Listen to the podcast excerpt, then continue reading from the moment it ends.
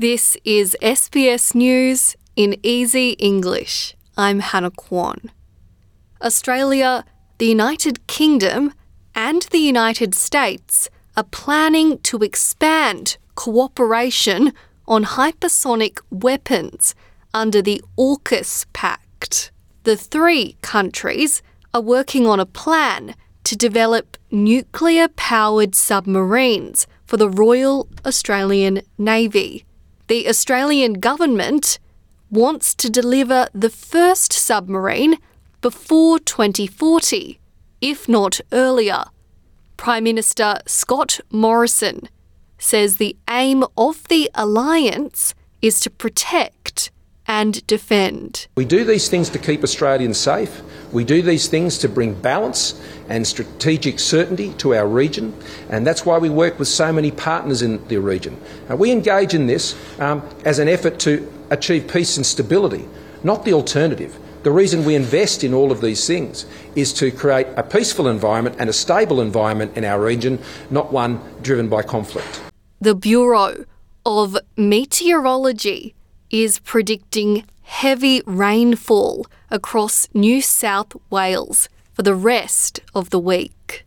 New South Wales has been hit by repeated flooding over the past few months, with the north and northwest of the state being hit by ongoing rainfall since February.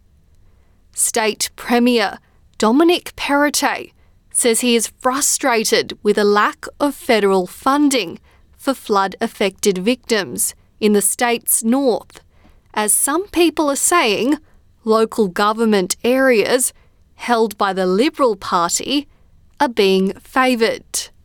Prime Minister Scott Morrison has defended the federal government's response to the flood crisis. Health authorities are preparing for more COVID 19 and flu cases before winter. It's expected to put more pressure on hospitals, which are already dealing with staff shortages and surgery backlogs. Ukrainian President Volodymyr Zelensky is calling for the Russian military to be brought to justice for war crimes as soon as possible. He accuses Russian troops of the worst atrocities since World War II. Mr. Zelensky made an announcement at his first appearance in front of the United Nations Security Council. Now the world can see what the Russian military did in Bucha while keeping the city under their occupation. But the world has yet to see what they have done in other occupied cities and regions of our country. And in sport, Emily Bates has won the AFL Women's Best and Fairest Award.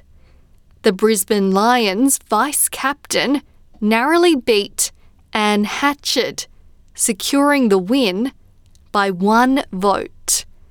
Bates used the moment to thank her teammates for their support during the Queensland floods.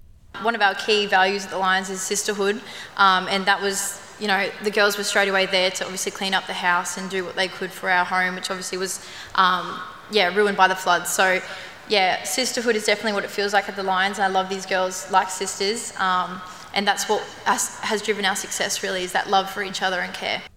You've been listening to SBS News in Easy English. I'm Hannah Kwan.